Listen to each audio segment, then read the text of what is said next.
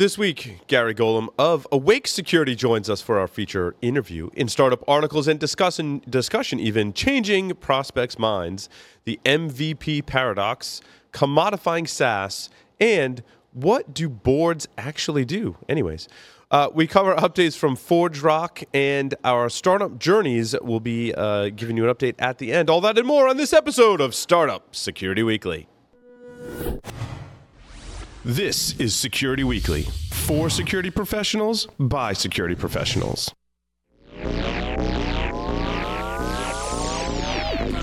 Broadcasting live from G Unit Studios in Rhode Island, it's the show about security startups, how to secure your startup, and advice for security startups. It's Startup Security Weekly. I need it from the top.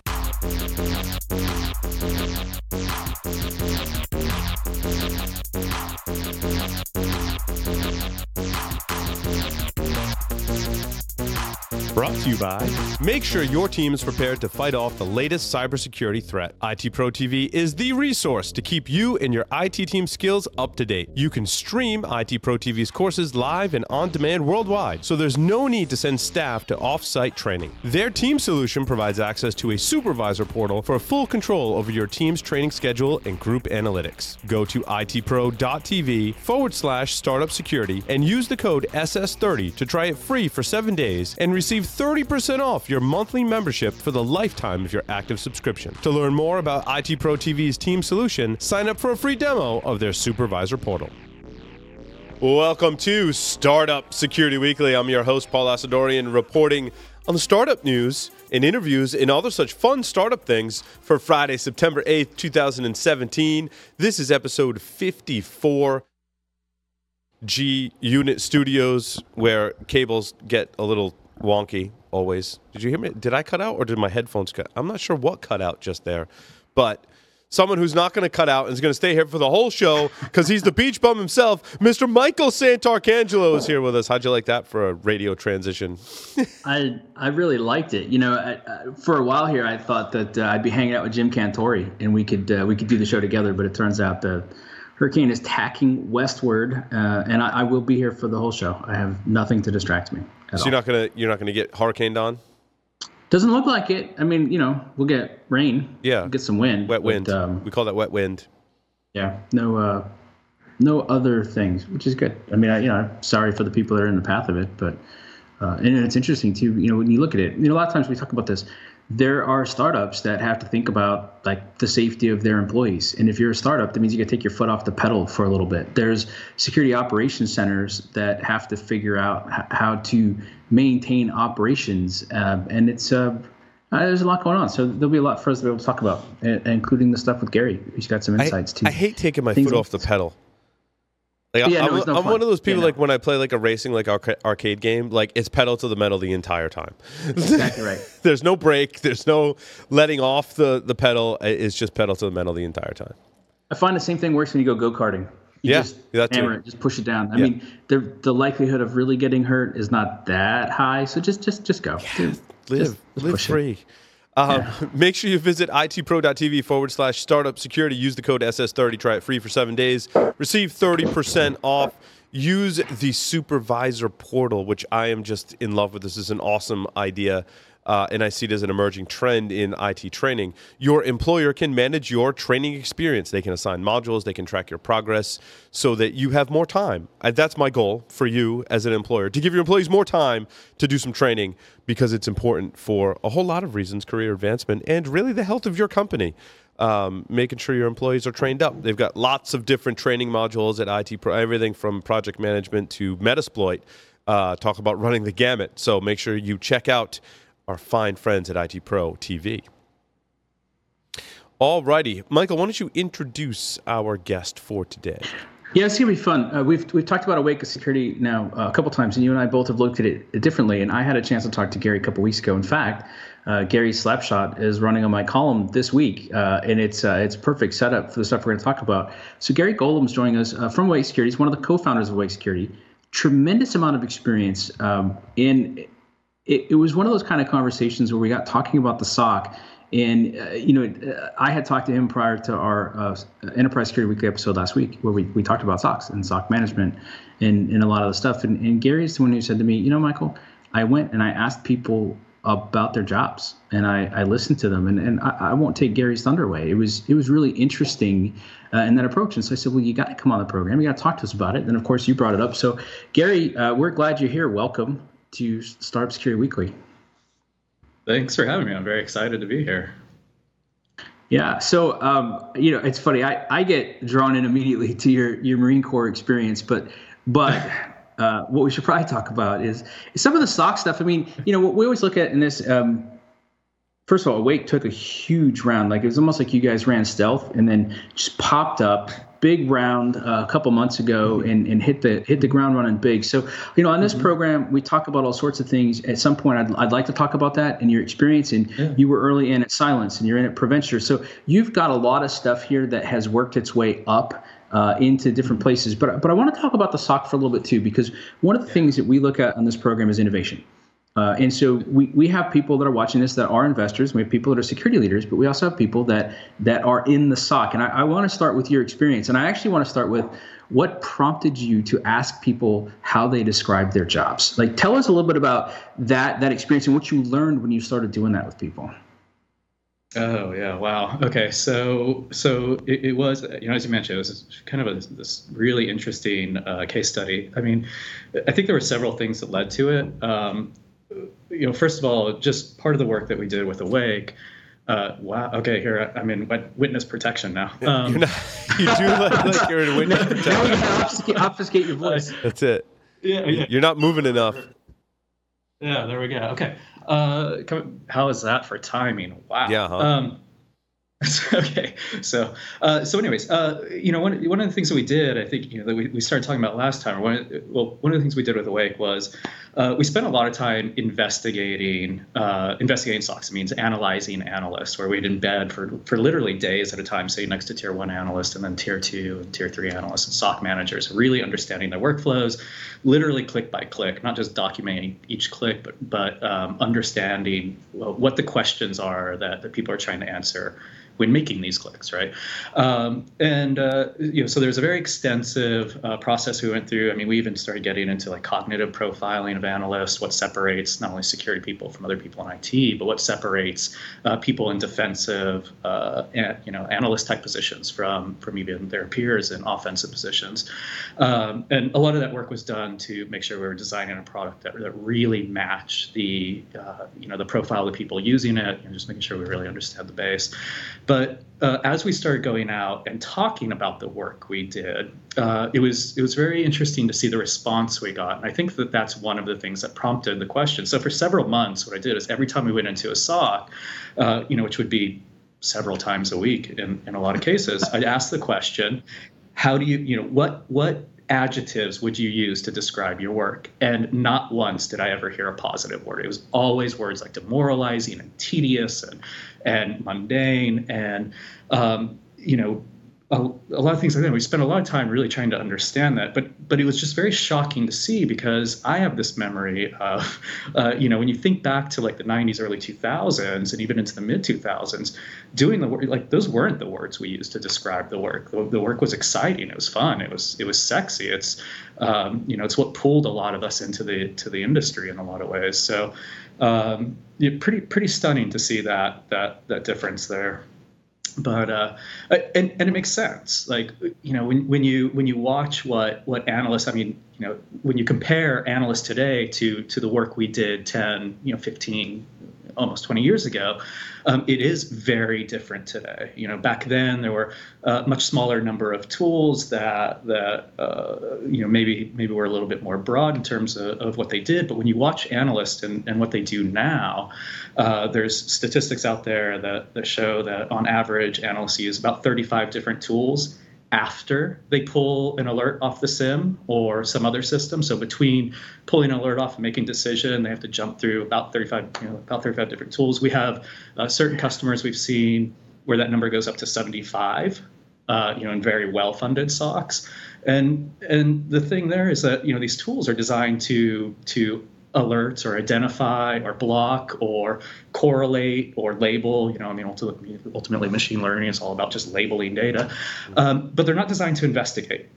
And, and that creates a cascade of problems from there uh, that has real material impact, both on the people doing the work, but on the organization and, and you know the people who are responsible for managing managing risk. Um, it's a uh, uh, I mean, you know, so so here, you know, for example, like if we kind of dissect this and, and pull this apart a little bit, um, one of the things that, that we found that, that really surprises a lot of people is that uh, you know this could happen in, in the organization that, that we were looking at or a lot of times analysts have experienced this in the past and they kind of carry the scars forward. But if you've ever you know you've ever been in that seat you've been an analyst and you've had to make a decision right? You pull something whether it's off the SIEM or off a sensor or off something else but you have to make a decision. And that decision you know vendors tend to think about it as eh, it's just false positive true positive right? Make a decision and life moves on. Um, but no, actually, the, decision that analysts are making are: Am I going to take your computer away from you, interrupt whatever business processes you're involved in, uh, kick off whatever you know political battles can ensue from there, which which you know is not entirely uncommon. Um, you know, am I going to do that or not? And if you've ever been an analyst and you've ever been wrong, right, where you say, hmm. yes, this computer is compromised, and it turns out it's not. So the computer comes back to desktop management or support or wherever it's going to go. And it's ultimately determined that, that you were wrong about the decision. You learn real fast to never make that mistake again. And, and so what we find is that analysts are actually incentivized not to take action unless whatever it is they're looking at is just you know plain as day. Like it's zeus it's ransomware you know there's no question about there's a problem here we need to respond to it. We're really good about responding to those types of things as an industry. Um, the things that are more subtle you know there's there's a lot of there's a lot of cases where analysts are actually incentivized not to take action on those things and then those are the things that of course turn into uh, you know investigators dropping in at a later date with you know crazy bill rates and, and everything like that. So um, uh, yeah, anyways, there's uh, uh, a lot of a lot of kind of interesting characteristics I think emerge from you know from from what we see and kind of the state of affairs out there today. Gary, how much of the the problem did you identify before you started talking to SOCs? Like, did you know there was a SOC problem, and and what did you want to understand better specifically, or did you not know and you're like, I know there's a SOC problem, let's go figure it out? Uh, you know, so it was both. Um, there, you know, we, we knew a bit coming into it, and where a lot of those uh, learnings came from is so. So I've kind of you know uh, bounced around between, or or uh, you know, moved between roles in the vendor space where I've been focused on either endpoint or network, um, investigative technologies and research development, things like that. But you know, there's kind of a there's kind of a catch 22. Um, I mean, being, being a vendor, you know, being in the vendor side is fantastic. You get to go out there, develop relationships with with people across all kinds of different industries, see how different companies approach things, and um, I mean, it's really like a, a special kind of experience to have. The catch 22 though is you're developing solutions to real world problems, but you're not in the real world, right? Like a vendor's lab is not what's happening out there, right? Um, so because of that, I've also been very kind of rigorous in, in ensuring that throughout my career, I spent a lot of time doing uh, like uh, incident engagements and consulting and that type of work. You know, being being on the other side of the fence, really, you know, drinking drinking our own medicine. Uh, and and the neat thing about the investigative work is you really are focused on the gap, right? Where where you know if you're doing an investigation, it's because everything else had failed up to that point. Um, so, anyways, uh, in doing that work, it's it was you know one of the things that we noticed was at the end of an engagement uh, or an investigation, you create this report with the who, what, when, where, why, how. Of course, the who is you know best guess most of the time, but um, uh, you, you create this very detailed report that has all this information in it. And was kind of stunning to see is you drop in after the fact, right? Many cases, you know, four years, you know, several years after the breach happened, all this this activity took place over this time, and so the information is there, and you consistently see humans can get to it and generate it and uh, cor- you know collate it and cor- correlate it and, and draw conclusions from it, but it's a very manual, you know, very, very time consuming, labor intensive process. And, and if you do it long enough, you realize that a lot of it is fairly repetitive, meaning it can be um, put into technology, right? So we came into we came into this with that kind of mindset that there's a lot of things humans do that machines are not doing you know and this kind of gets to the there's things machines do well there's things humans do well and i think in our industry in the security industry we need to detangle those things quite a bit more uh, for the sake of the, the entire industry. And so so that was you know that was part of it. But then when we went in and we started doing the work you know that, that awake did specifically around like investigating SOCs and, and developing a solution around this this kind of problem space um, one of the things we really wanted to understand was was kind of the user and how how people tend to like if we're going to focus on people we're going to focus on the way they make decisions um, we need to really understand how they think what types of information they use to to make decisions what types of questions they ask which is very different by the way from you know we had to spend a lot of time pulling apart uh, you know if you if you sit next to somebody and you ask them what question they're asking when they make a click well, a lot of times they're asking a, it's not the question they want to ask or the, the question they want an answer to. Really they're they're asking a question that the tool allows them to ask right? Mm-hmm. and and so there there tends to be a delta or a gap between those two things right? So we really wanted to get down to okay um, you know your hands are tied using all these different you know 35 different tools which ironically are really spread across only three data sets right? There's the network the endpoint and aggregated logs. Um, so you start to see you know these very hyper focused technologies and how this affects the investigative process for folks. Um, but uh, you know we really wanted to understand you know how they think and, and how they're going after things. And uh, Gary, that was that something was that, that, just struck me as you were talking that I think is really interesting, having been uh, a SOC analyst uh, and have this been my, my daily life every time I got into work, I'd have to look at logs and, and packets, which is, is awesome. Yeah. Don't get me wrong, as a nerd, yeah. I love that kind of yeah. stuff.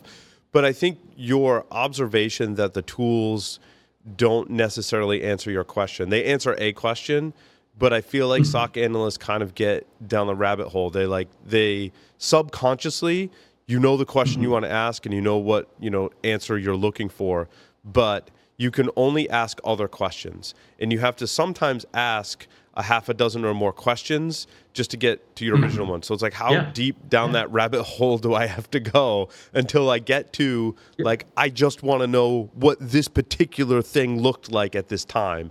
And you can't get there. So you ask about, well, what did that other thing look at this time? And what did this thing look like that was somewhat related? And that's, I think, a lot of the pain points for SOC analysts today mm-hmm. is that they don't get to ask the questions they want to ask. They get to ask 18 other questions that maybe get them an answer. Yeah, so so I, like what you're hitting on right there to me, it spans so many problem areas that we talk about in, as an industry, but we don't tend to associate with that being the source of the the pain or the problem, right? And so so yeah, there are that many different tools, and w- people tend to watch analysts do exactly what you just described, and you know that's when we start getting the skills crisis conversations and things like that. And, and I would actually put out there that that I think that there's you know I mean there's a variety of reasons for why we have a skills crisis, but but I think a, a, a pretty significant percentage of it to me is is almost artificially created by the tools, right? And so, for example, you know, again, 35 different tools, basically three data sets, more or less, that, that, you're looking at. We could look at a couple different ways. But so, of course, all these tools are very hyper focused on some very specific thing, and we have to piece that together. But but the problem's worse than that because these tools that we're talking about, they were designed all, almost across the board, all of them. They were designed to, uh, to like we said, you know, identify, alert, block, label. They were designed to, in many ways, create alerts. We could just say that generically and simply, not investigate those alerts, mm. right? And and we find that uh, analysts and teams are actually not equipped. They have all kinds of technology, and at the end of the day, they're not equipped with anything to actually investigate the things that those technologies are telling them. So what do you do? You're forced to go to all these other tools to kind of cross correlate. Again, not designed to investigate, you know, the, these alerts from other tools either in most cases.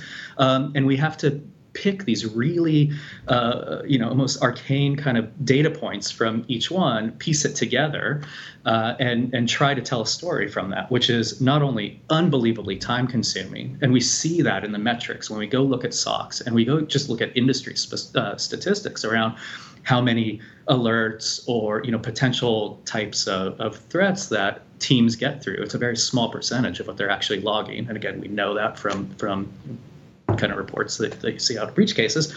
Um, but uh, uh, yeah, so it's it's it's not only very time consuming, it's very error prone, right? And and this ties yeah. directly into. Well, you the, can go down a, a, rabbit. So when I when I worked for a university, for example, it kind of took yeah. me back to when I worked for a university, and I had to do incident investigation and using the tools that I had at the time. You know, this is maybe ten plus years ago, and what yeah. I would do is I would look in, I would get an alert from something, right, from some source, and I'd say, "Wow, that's kind of interesting. That could be a security concern." my first question most of the time was I started with, well, what what is that? Like what what generated the alert? And yeah, since yeah, yeah. and I think it's not just a university problem. I think most organizations, the analysts, you have no idea what that is. But having the context of what it is would answer your problem. Because after I went through all the manual work, which sometimes involved calling people on the phone, right? Because you have departments in a university that are just standing stuff up uh, all over the place, and you come down and be like, you know, that's like, oh, that's our mail server. I'm like, oh, well, that alert totally makes sense then, if that's your mail server. I'm like, no worries. Yeah. Or sometimes they'd be like, yeah. oh, that's the old machine that, you know, has Windows XP that runs some equipment. I'm like, oh, yeah, it's definitely compromised, right? But until I could answer that yeah, question, like, like what is that? And I feel yes. like your solution that's really when when I listen to you and, and, and, others in your mm-hmm. organization talk about it, that's the pain point it hits for me. Is it helps me as an analyst answer that question, what is that? Yeah, I mean it's it's not only what is that, but you know, so so I'm totally into packets and protocols and and all those things, you know, too. That's, that's you know, at the end of the day, that's that's where you know a lot of my work's focused on. But when you are faced with a stack of things you need to go through, you don't start with packets and protocols and, and you know, you know metadata about about those things. You start at the top, right? Because you have a whole bunch of things you need to go through. So a lot of times the first question is just like, who is this person? Like, mm-hmm. how how relevant is this in the first place? Because again, you pull something off the queue, there's more things behind it. You are constantly well, the thing that's in the front of your mind, actually more than a lot of technical questions, is how much more time should I spend on this before moving on to the next thing? Yeah. yeah. Right. And and so yeah, so so that's you know, and, there's so many examples where understanding who the person is and their role in the organization is so critical too, right? You think about spear, you know, phishing versus spear phishing, um, understanding what that person, the type of work they do in your organization, you know, which is way beyond what you can get out of Active Directory labels or things like that um, understanding how they behave in the organization, types of you know information they work with, and what they do with it is almost one of the first things you need to know before you even get it because that will help you make sense of well does this alert or does you know does this data point correlate to this type of person in the first place right and then and then you go from there which is that thing it's almost you know it's almost impossible to investigate something in isolation right? It's you know what what other types of data, what other types of behavior around that to support uh, the assertion that it that it's bad, right? I mean, it, that's that's one of the interesting things about the work. I think that's one of the, the, the, coolest things about the work actually over the past couple of decades is how, you know, the need to understand business justified versus not business justified has become such an important requirement for the analysis process. And, and you know, I'm not sure that, that it was such a prominent feature you know earlier you know early in the earlier days of doing this type of work you know what also i find interesting uh, gary about your technology and your point of view of the problem uh, and this is my point of view of your point of view of the problem right is i think that most organizations maybe all organizations um, we all as security professionals say hey look you need to know what's on your network what systems there are what protocols they talk what applications you have how they how they talk, and you need to know well who uses all of that uh, technology and who's supposed to use it and who's not supposed to use it, right? It gets into asset hmm. management and identity and access management. You got to know, we always say know your network, yeah. but it's more than just the network. Yeah. You have to know all of the systems, all of the people, um, where everything is. Nobody knows that today. Yeah. it's really the estimation that I get is that no no organization yeah. out there that's grown to any substantial size, even smaller organizations, nobody knows that. I mean, I manage it yeah. on my small network here. Uh, we had an intern start, and I'm like, yeah, yeah, no, dude, there, there's no DHCP on the on the Ethernet. He's like, what? What do you mean? I'm like, because I got to keep track of what people plug in, and that's just one way that I do, yeah. you know, do that. You scale that out. There's no way anyone can do asset management and discovery, and then put on top of that who should have access to what, and really have a hundred percent running view all the time mm-hmm. as that stuff changes i think it's i think it's impossible and that's one of the reasons why yeah. i like your solution is because you can draw some of that context on the fly and i think that's really hitting on a problem that we have in our, our industry today yeah, no. It's, so it's, we, we had this conversation very, very early on in the in the life of the company uh, with uh, a, a, friend, a guy I know who uh, affiliated with NASA, and uh, one of the things that that we were talking about in terms of prioritizing, you know, your the work you're doing and how you make decisions. Uh, one of the problems he was hitting on is, you know, I can look in, you know, some directory service and I can see that this person works in this department, but that doesn't tell me anything, right? I, I don't I don't know how to differentiate the importance of the people in those departments. And there's nobody in the security team who does who's a theoretical physicist or an astrophysicist, right? We don't have those people. So I don't know what how to even make sense. Uh, you know, you can show me the data and the information, but I don't actually know how to make sense of that. Um, and that actually starts to lead into kind of a more subtle problem, but actually a really big problem that enterprise experiences uh, enterprise experience every day. And I think this is kind of one of the exciting aspects of, of the the technology for me, and that is when you look at sort of the difference between junior analysts or more entry level people and senior analysts, and especially the type of people who drop in as investigators.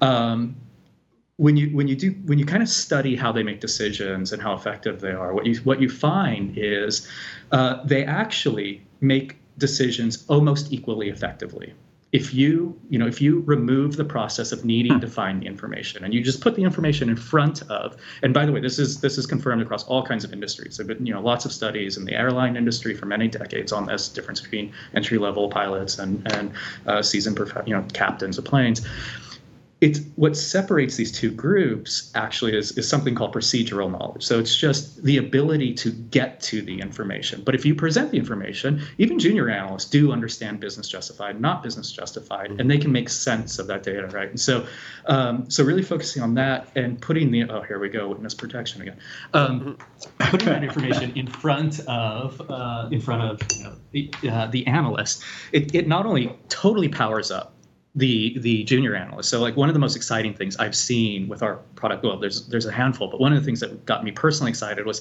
seeing an entry level analyst who had never looked at packets before his current job, which started only a couple months before before we got involved with this company. Um, never looked at network traffic and doing very sophisticated investigations like looking ultimately in, into a case that was a uh, industrial espionage case um, you know presenting them the information and watching them be successful totally awesome. Watching senior level uh, investigators get in front of it and be able to do things you know within minutes that took hours or really days before um, that's that's exciting too but but really you know seeing seeing the newer folks get to do the exciting fun sexy type of work that we got to do you know when we first got into this is is for me personally just a very kind of fulfilling thing to see. You know what i'm what i'm loving listening to you too is uh, that's exciting from a business perspective. Wait, you mean I'm not just chasing false positives? Or, yeah, look, another virus got in. Like, it's espionage. It's somebody doing something where, like, you're actually protecting the company, which means when it's time to go back to the executives of the board and report on the value that you're contributing, a lot easier to show them something of substance, which it's great for the person who's doing it. And you're right, it's exciting if somebody who's kind of newer at it is empowered to go make a difference. But I'm listening to it too from a business perspective and say, wait, so you're freeing me up as a human, as a person, to go do something that's meaningful, that's elevated in the yeah. organization? Uh, yeah, that's that's pretty awesome. You know, there's, there's, kind of a funny is just remember. So there was another there was another case we looked at, uh, different different company, and uh, there it was another it was one of the other espionage type cases. Actually, not type. It, it was actually confirmed confirmed by the company for us, but uh, one of the one of the things that was interesting about that that I hadn't seen before was um, it, was actually within the first couple hours of using the product. We we we discovered uh, this person who was sending out uh, files that that looked like pretty much the most sensitive type of, of data this organization had, and uh, it, it turned out you know, we learned later that basically what this person was doing was when files were emailed to them, and only when they were emailed, they would save the file off and then use a side channel to, to upload it, right? So they weren't trouncing all over some file share somewhere, you know, being really noisy. It was just very passively, if you emailed something to me and it was interesting, that would go out to this other other organization through through a different means. Um, okay, so we go back to the organization, we tell them about this, and the response back to us initially was, uh, "No, no, it's okay. It's business justified. Uh, we have, uh, you know, we have people that actually do need to share that particular kind of data out externally, um, and that particular source, uh, which which was in Asia, uh, you know, we have locations all over the place, so not a big deal. Um, you know, it's it's okay, and uh, what we were able to do, because you know, one of the things the technology does is it not only takes the data we have and translates it into more of a human mental model, represents the the information the way people think about it. Again, not packets and protocols, but you know, people and devices and behaviors. Um, but then we also do uh, like similarity analysis and, and group uh, group devices and people by their activity and behavior, so that you can compare. And so we were able to go back to the customer and say, yeah, we see what you're saying. We see the people who do uh, what looks like business justified because there's a group of people that do very similar things. They, these types of files, this type of data, these types of locations, they all do that. But this person, the people they're most similar to do nothing like what we see here. I mean, they don't, they, you know, they don't even like they don't talk to these locations. You know, so it's a very it's a very different type of comparison. Um, and the you know the customer kind of went silent for a little while and came back with a lot of questions and thanked us for uh, for you know following up on it. Um, but but you know, I guess what made me think of that was was what you were talking about, and that there are more these more subtle issues here around you know, again, a lot of the espionage espionage types of cases we hear about, again, they tend to be kind of obvious, like remote access backdoors, and again, you know, those are the types of things we could be higher confidence about. But you know, really, you know, business and business justified is a huge issue uh, in in making decisions. You know, for even the lowest level of of analyst, and as an industry, we haven't compensated for that very well. Michael, more questions for, for Gary? well, yeah, I mean, we, we've talked a lot about the problem, right? So, one yeah. of the things that, that Paul and I have done recently is we've talked about categories, categorization. We're, we're in love with the book Play Bigger and the idea of de- defining your own category. And I think what you've just demonstrated for the people following along with us is falling in love with the problem publicly. I mean, you've, you've described it well, you've gone through it, you've, you guys have spent a lot of time and effort on that. So, when you go out to somebody now and you say, okay, hey, I'm from Awake Security how do you explain the problem that you solve? What problem are you solving? I mean, you know, I think I, think it ultimately comes down to to to, to two things, right? First of all, uh, and it, when we're talking with when we're talking with enterprises, we, we actually can talk with them about the metrics they already have. So we can frame the conversation just like let's start with your own measurements and let's talk about the problem. You know, not how we prescribe or how we see it, but but what you're experiencing. And when we go through these metrics, a lot of time what we see is, you know, you look at the, the number of number of events that get closed out, uh, you know, in, in an average enterprise, and it's it's actually very small. There's again a lot of statistics in the industry around this too. Um, you know, about five percent. Uh, you know, but it's, it's kind of the average out there. Yeah, for for the number of alerts are things that that ultimately get looked at by a human being who needs to make a decision on on you know whether we're going to do something about that or not. Um, and so the first part of the problem is that, and you know the people that tend to do that type of work, which we could call alert investigation, tend to be uh, more the the the junior, more junior analysts, right? Um, it's it's very time consuming both from the number of tools that they have, right? Because they have to piece together this information, like we were talking about earlier. Um, but that also creates a burden on the senior analysts who have to do a lot of a review. You know, they, they call it kind of the the alert stream from you know T1 alert stream. And so, um, so that's that's part of the problem. We address it by um, actually pre-computing a lot of information. So so we don't rely necessarily on the user to come in and know what questions to ask. We pre-computed the answers across a you know wide variety of, of ways of looking at behavior and just present that so they can immediately start making decisions on that. And it really accelerates uh, the you know both accelerates and makes the the tier one or the lower tier folks. Um, uh, a, lot more you know accurate and effective. But but the second is um, really dramatically expanding the I'd say the the uh, insight and efficiency of your senior level analysts as well, right? And so the way we hear this, you know, in the industry is, you hear organizations talk about how uh, they know they need to do proactive discovery of threats that are being missed by automated approaches, right? Which we could call hunting. Um, so they know they need to do this, but you know, we frequently hear we don't have, we either don't have the people or the skills, or we don't have the time to do it if we do have, right? Because they, their time is being consumed. Uh, you know, focused on on these other uh, other things that are, are overly time consuming. Um, and so so that's ultimately you know those those are the two things we focus on. And it's funny like i said when we go into SOCs we can work off their own metrics or we go into an enterprise so we can work off their own metrics and show um, show you know how they're being impacted just through their own numbers in in these two areas. Uh, and and what's exciting about that what's exciting about starting with those as the metrics is when we come in and we do you know proof of concepts um, we already have points of measurement to start with where we can show look this is not you know there's some some really amazing technology here. It's exciting to talk about but there's a purpose to it right? We can we can measure it at the end of the day and we can measure it you know right up front. Here's where you should see improvements. Who are you so when you when you go in uh, and and we don't have to run down this rabbit hole too far but do you who's your champion then like when you when you bring this in because uh, you know as i'm listening to you this sounds like the kind of thing that you could bring to the ciso but you might find mm-hmm. it's more in a like are you finding that you're coming to a lot of like just SOC operations, like security operations, or is it the DevOps, or is it Sec DevOps, yeah. or are you at the CISO level? Or are you coming at the executives? I, I, know, and everybody's always trying to look at it differently, but I'm, I'm just kind of curious because yeah. you're offering something that's spanning a lot of different opportunities, even though you're centering it yes. in the ability for the SOC yeah. to do better.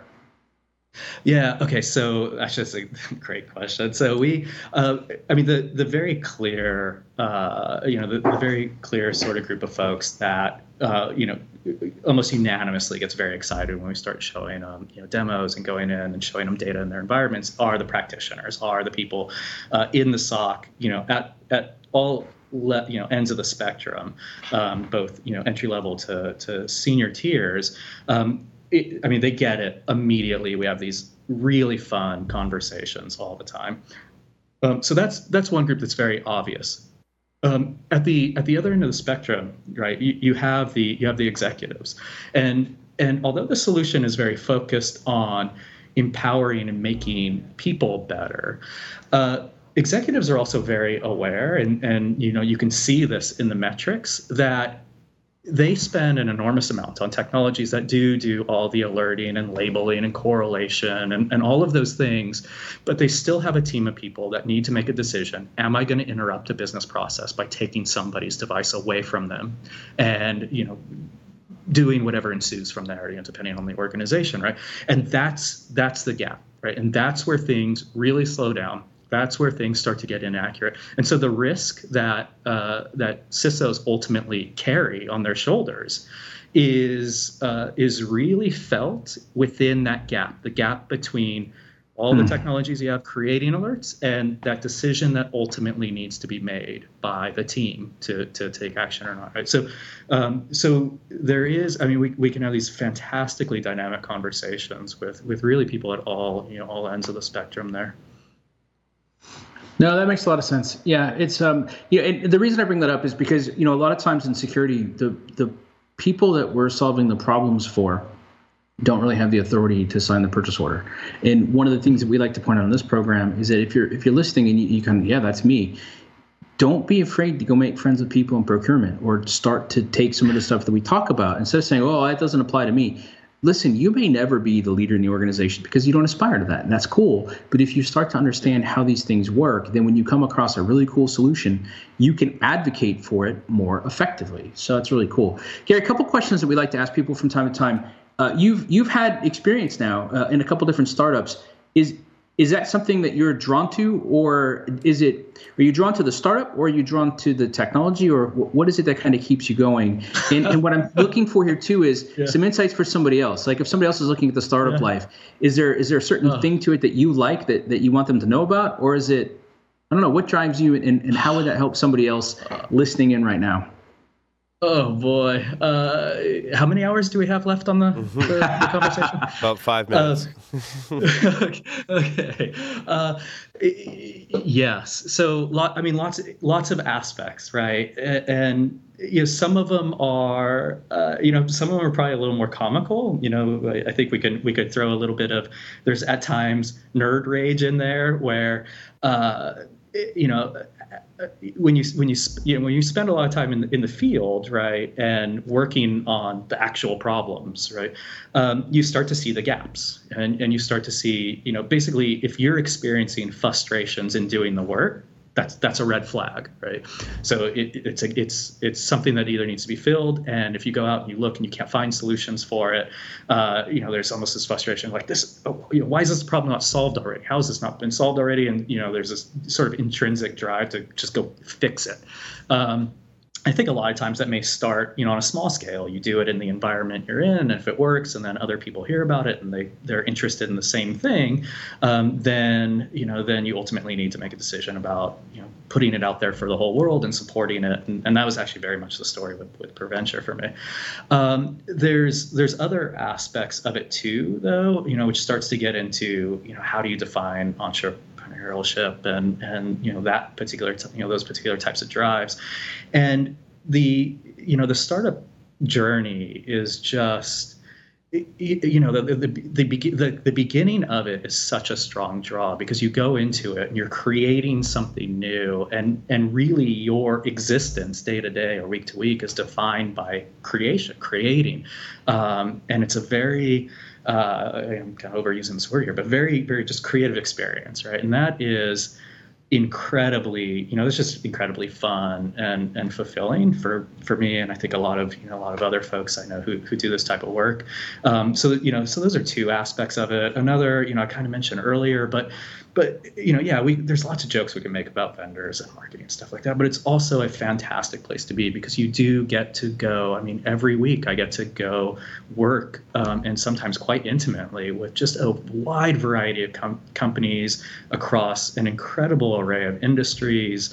Um, you know, you, one week you're you're you know, you, really one day you're working in defense or maybe you know intelligence type communities. Next day it's uh, healthcare, then retail, then you know. So you, you you just get this fantastic perspective that's also very humbling, right? Because you know you're, you're going in, and, and that's to be honest something else I love about the work. You're going in, you're supporting people who are you know, who at the end of the day are doing it. You, you're not going to be there tomorrow. They are, right? And so, um, you know, it really helps to just develop a lot of respect, like this implicit respect for for the people you work with, and and to me, that's that's also part of it. It's also a very fulfilling part of the work. That's really cool, Paul. Any other questions for you? Because this this this has been exciting. No, I'm I'm good, Gary. Thank you so much for appearing on Startup Security Weekly. It was wonderful having you. Best of luck with Awake Security. All right, thank you, guys. We'll be right back.